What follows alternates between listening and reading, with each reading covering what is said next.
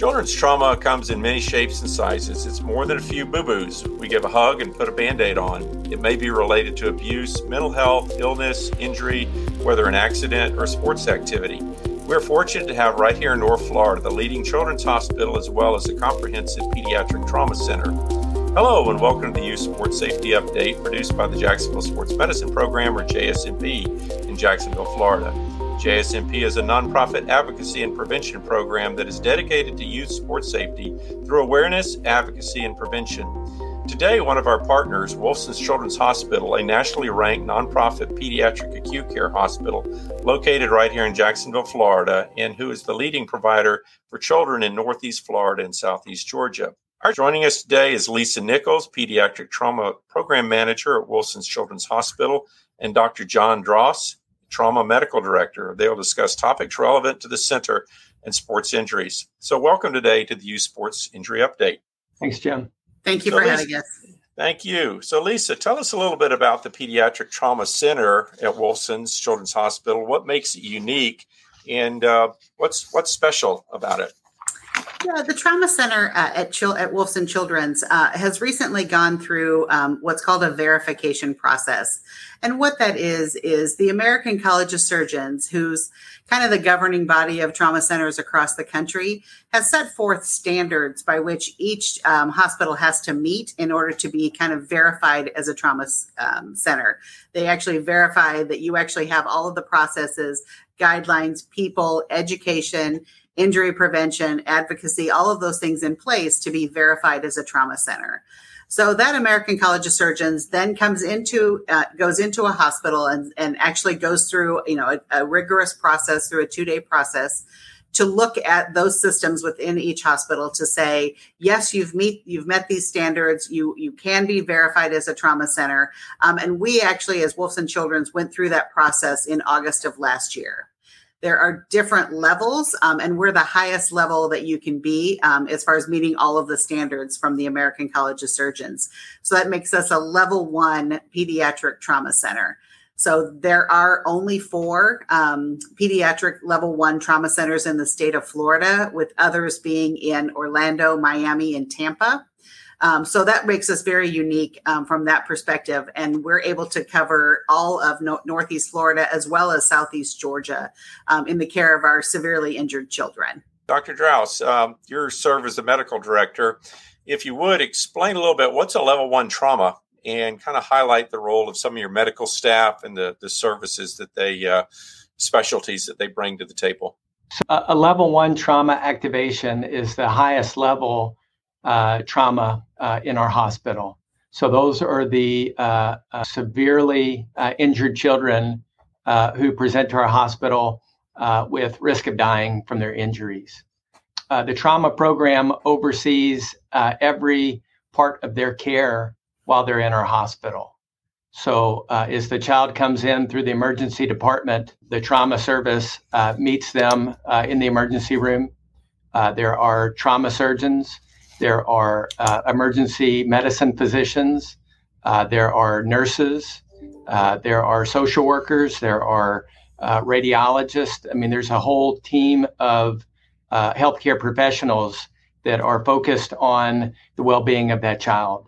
Uh, and we see them through, you know, if the child goes to the operating room, they go to the operating room with the surgeon. If they're admitted to the intensive care unit, the trauma team works with the ICU doctors, who are also part of the trauma care uh, t- trauma team, to uh, manage their care. If the child goes to the uh, regular floor, uh, we're still uh, involved with a different set of nurses to take care of that patient and their family. And then also making sure that that child is um, has the best place to go after they leave our hospital. Most kids, thankfully, are able to return to their home environment uh, we want to make sure they have the uh, uh, medical equipment that they need so that they're set up for success at home. Some kids require uh, rehabilitation uh, after being discharged from the hospital. So the trauma service is, is also involved in making sure that they get placed in the appropriate facility. We partner with the uh, rehab physicians and their staff to make sure things are go to make that as, as seamless as possible. Okay, so in a, in a practical sense, it could be a, a motor motor vehicle accident or from a sports perspective, it could be a six, 14, 15 year old with a cervical spine injury, uh, major brain trauma from that goes along with a concussion or some type of, of sports injury in that. So, Lisa is a uh, I'm a parent, and uh, the emergency arises, and so what's what as a parent what am i looking forward to when i come in there from your perspective? It really depends on the severity of uh, the child's injury and stuff when they come in. So um, any child that comes in through the wolfson emergency department will be screened uh, depending on how their injuries are. And we'll look at all of their vital signs you know their you know how they're mentally um, processing what's happening to them. Are you know is their breathing okay? As you know dr Draus talked about severe injuries um, are going to be a little bit different. So it really depends on the severity of illness for, or injury first. Uh, and then second, the emergency physicians will do, you know, their cursory evaluation if it's a child that's not severely injured. They have a broken arm or they may be suffering from a concussion. Um, they may have, you know, other injuries uh, that they'll. The emergency physicians usually will do a cursory cursory exam first, um, and then they will consult our trauma surgeons, who will then go and evaluate the patients from there. And then from there, it would be, you know, if they need radiologic studies to rule out fractures, or you know, looking at, you know, head CTs if needed, or other, you know, CTs that may be needed, or other radiologic films. It may be labs that are needed if we're looking for potential, you know, internal injuries that labs can kind of tell us a lot about that as well. So all of those things will be evaluated and and treated um, as needed in the emergency department. And then subsequently, depending on what the injuries are, if it's a you know if it's a broken arm that potentially can be um, reduced and treated in the emergency department. They'll see, you know, our orthopedic surgeons will become involved in those in the care of those patients, and the reduction of the the fracture may actually help um, happen in the emergency department with sedation as a you know uh, as administered by our emergency room physician, so that the child remains comfortable, uh, and they can be sent home directly from the emergency department. Or if they have to go to the operating room, um, they'll leave them the emergency department, go to the operating room, and receive whatever operations they need. Sometimes it's observation um, or trying to treat symptoms. If it's a, a significant concussion, um, and the child's still having headaches or vomiting, um, and we want to make sure that they remain hydrated and we're able to assist them with um, any of the symptom symptomatology that they have just making sure that the child actually feels better before we then send them home as well and making sure that something more significant isn't going on. So there's it runs the gamut. Okay i, I think you probably answered my next question but the difference in a in a pediatric trauma center versus a standalone er or a care center uh, to minimize their care by any way, but it might be a no brainer. If EMS is called, they're going to help to make that decision where it's best transported to, where that child is, is transported to, and the type of care that they need because of certain um, protocols and, and things that are already in place in that. But uh, Dr. Draus, what do you what do you think are some of the more common trauma injuries uh, related to or not related to sports that you are seeing there in the uh, at the trauma center. Sure. Uh, and Jim, just to follow up on your last question or your last point there, you know, the, the, the role of a trauma center is uh, to get the patient to the right facility in the shortest amount of time possible. And so it really, you know, as you alluded to, it, it depends on the severity of their injury.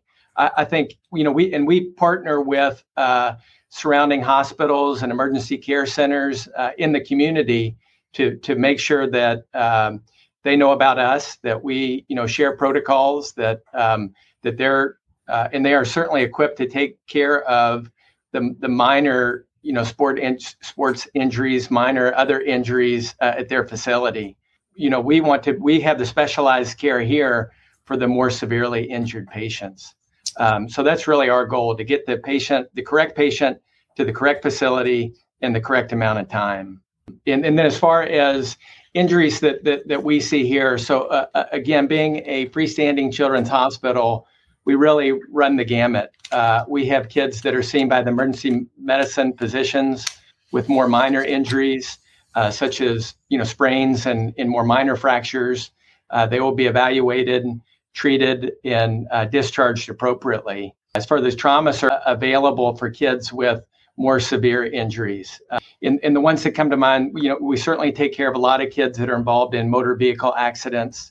Uh, we see a lot of kids involved in motor, other motorized vehicle accidents, such as ATVs, uh, golf carts, uh, the motorized scooters that are becoming, you know, more and more popular. So we'll see fractures associated with those injuries. We see a lot of head injuries, uh, uh, ranging, ranging from uh, concussions to more severe traumatic brain injuries. Um, and so we have the specialized services, the pediatric orthopedic surgeons, pediatric neurologists, uh, pediatric neurosurgeons, uh, to make sure that not only the uh, acute injury is managed, but that they have the appropriate follow up care as well.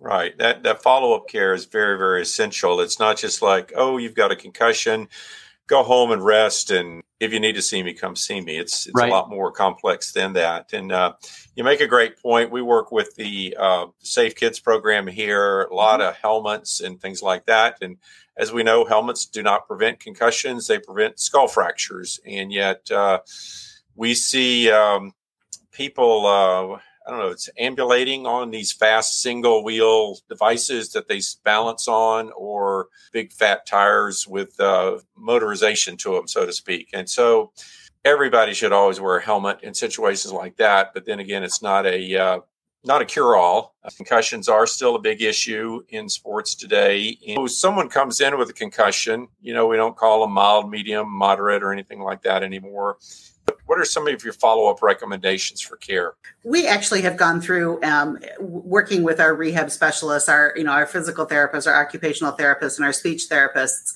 um, as well as working with a neuropsychology team here uh, to really develop a good set of discharge instructions as well as education for nursing um, when these patients are admitted, as far as how we can better help them um, in recovering from their concussion. So those discharge instructions are broken down by age groups, which is also helpful. So because sometimes it's hard to, you know, you know, you have a two-year-old, and is that child able to talk to you and tell you that they have a headache? But you're really looking at behaviors, and so we tried to break them down more specifically for what you would see partic- potentially in that child's age group um, and or what you can what you want to be concerned about and stuff going forward like what are those red flags that you are concerned about that you might need further follow up with those patients so and then it's really working with um, all of our patients uh, that get admitted um, to the trauma service are evaluated by our therapy teams and that's you know ot uh, occupational therapy, physical therapy, and speech therapy to see if they have any other needs, any deficits. And that's comes very in handy with all of our concussion patients as our speech therapy teams work on getting a speech cogn- cognitive evaluation as well as if their speech is affected looking at you know any sort of balance issues um, and or complaints of headache or eye pain um, or some of those things that may come along with concussions as well and are they going to need further follow-up uh, related to that concussion once they leave the hospital our neuropsychology team also can get involved uh, with those patients to do some of those um, cognitive evaluations as well. If we have somebody who has a really significant concussion, um, that then they can actually follow up with those patients and stuff once they're actually discharged to kind of help them progress um, to being less symptomatic and, and being less concussed or you know post concussion syndrome. So with no, that's great. You're you're on you're on the right track. There are there are multiple trajectories we have learned: uh, vision, balance, need for physical therapy, cognitive issues, psychological issues, nutritional issues. A lot of different uh, trajectories that people present with uh, concussions, and so it's not a one size fits all. Every brain is completely different, and uh, you know we've learned so much. Um, about these things, or excuse me, we are continuing to learn so much about these things. So that's that's great. You've got that comprehensive program. It's not here, go home, you've got a headache, take an Advil and come see me if you need me. We have pro we have uh, laws in the state for our high school students that um, cannot go back to return to play and their return to learn issues and things like that that are all involved. So it's just not a, a bump on the head anymore everyone wants you know the kid to get back to level of health they were at you know before the injury occurred. Um, and certainly the replay, return to play guidelines um, uh, are very very important. You know i tell kids a, a concussion is kind of like spraining your ankle. Um, it, it, takes time for that injury to heal.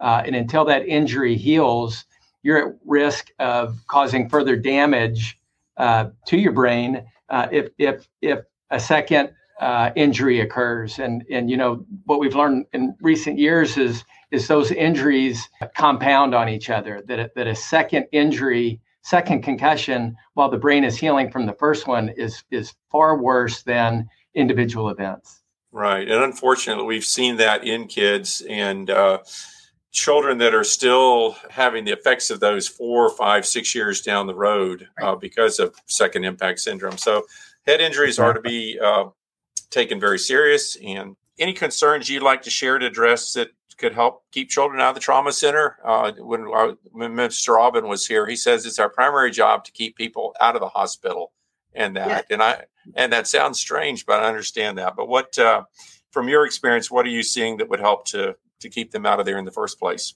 Well, um, you know, Ben Franklin, I think, said, you know, an ounce of prevention is worth a pound of cure. Uh, and that's very, very true. So, you know, I just in, encourage your listeners not to take unnecessary risks. Please use protective uh, equipment. If you're in the car, wear your seatbelt every time. You know, before the before the car leaves the uh, uh, uh driveway, make sure seatbelts are on. If you're playing contact sports, uh, make sure you're you have the right equipment. That you're consistently using your helmet. That your equipment uh, fits uh, correctly, all those things are designed to protect you. If you're um, nobody leaves the house planning to have an accident, so you have to prepare for the unexpected, right? Uh, if you're riding your bike, if you're riding a scooter, uh, any of those things, it's it's very very important to you know put on a helmet. It takes two three seconds you know to do that, and it, as you grow and your head gets bigger, it's important you have the right size helmet. So I, I just think all those things are, are, are very, very important. And you know, the last thing is I think you have to be aware of your environment. If you see something that's not safe, uh, be it at school or uh, outside of school, bring that to the alert of of somebody. You know, again, just preventing uh, unplanned events from happening. Uh, we want everybody to live long, healthy, successful lives, and so I think we have to look out for each other as well. Exactly, yeah. Lisa. Yeah, I was going to say, I think you know, eh, you know, Dr. Draus has, has touched on many of these topics, but I think it's it's even yes, it's wearing seatbelts, but it's also making sure that children are restrained within car seats um, because cars just aren't built for kids. Kids, cars really aren't built for children until they're over the age or over the height of four foot nine. So, and most of our children, you know, up to the ages of, you know, even eight, nine, ten years old are under the height of four foot nine. And that's where seatbelts have been made to really fit, you know, that size of person. So that's where not only car seats, but booster seats are going to boost those kids up so that those car, those seatbelts hit them in the places across their hips and eh, across their shoulders in an appropriate place. So those are important things to remember. Um, going off a little bit, also, um, he talked about golf carts. Most people, when they're riding in a golf cart, aren't thinking about wearing a helmet. So, but it's having people who are driving golf carts who should be driving any vehicle. So, you know, younger children driving golf carts and especially driving them out on the streets and stuff um, in many of our communities is becoming more and more commonplace. But it's it's being smart about that and making sure that the person who's driving that golf cart um, is being responsible. And there are many of those golf carts that actually have seatbelts as well, and making sure that those seatbelts are being used. So we talked about ATV safety, but one of the other things we haven't touched on much, um, and I realize you know it's not really sports related but another large area of, of patients and stuff that we see are child abuse um, patients. And so it's really working with families to help them understand what resources are available to them um, and how to, you know, deal with a crying baby. Um, many people have never been around babies who are crying.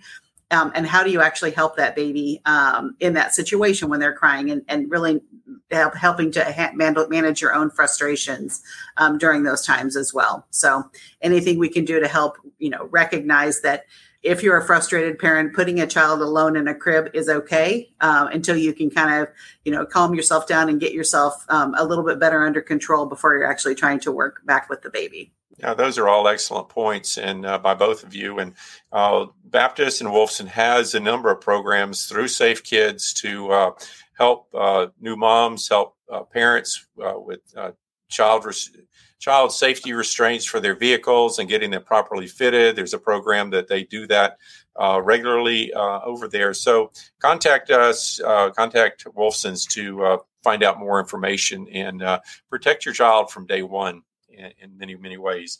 So this has all been great. Uh, thank you very much for your time and, and the information. And I'll put more information in our show notes. And so thank you very much for this insightful uh, information. We hope you've enjoyed today's episode of the Youth Sports Safety Update. JSMP is dedicated to youth sports safety through advocacy and prevention. Make sure that your school or sports team is safely prepared by having a certified and licensed athletic trainer present. Please check our website at jaxsmp.com in today's podcast, we have featured our partner, Wolfson's Children's Hospital, the leading provider for children in Northeast Florida and Southeast Georgia. Learn more at wolfsonchildrens.com and check out our show notes for further information. Some helpful links are there to help keep your kids safe. The Youth Sports Safety Update is produced by JSMP. Your host and producer today is Jim Mackey. Please join us again soon, and thank you very much.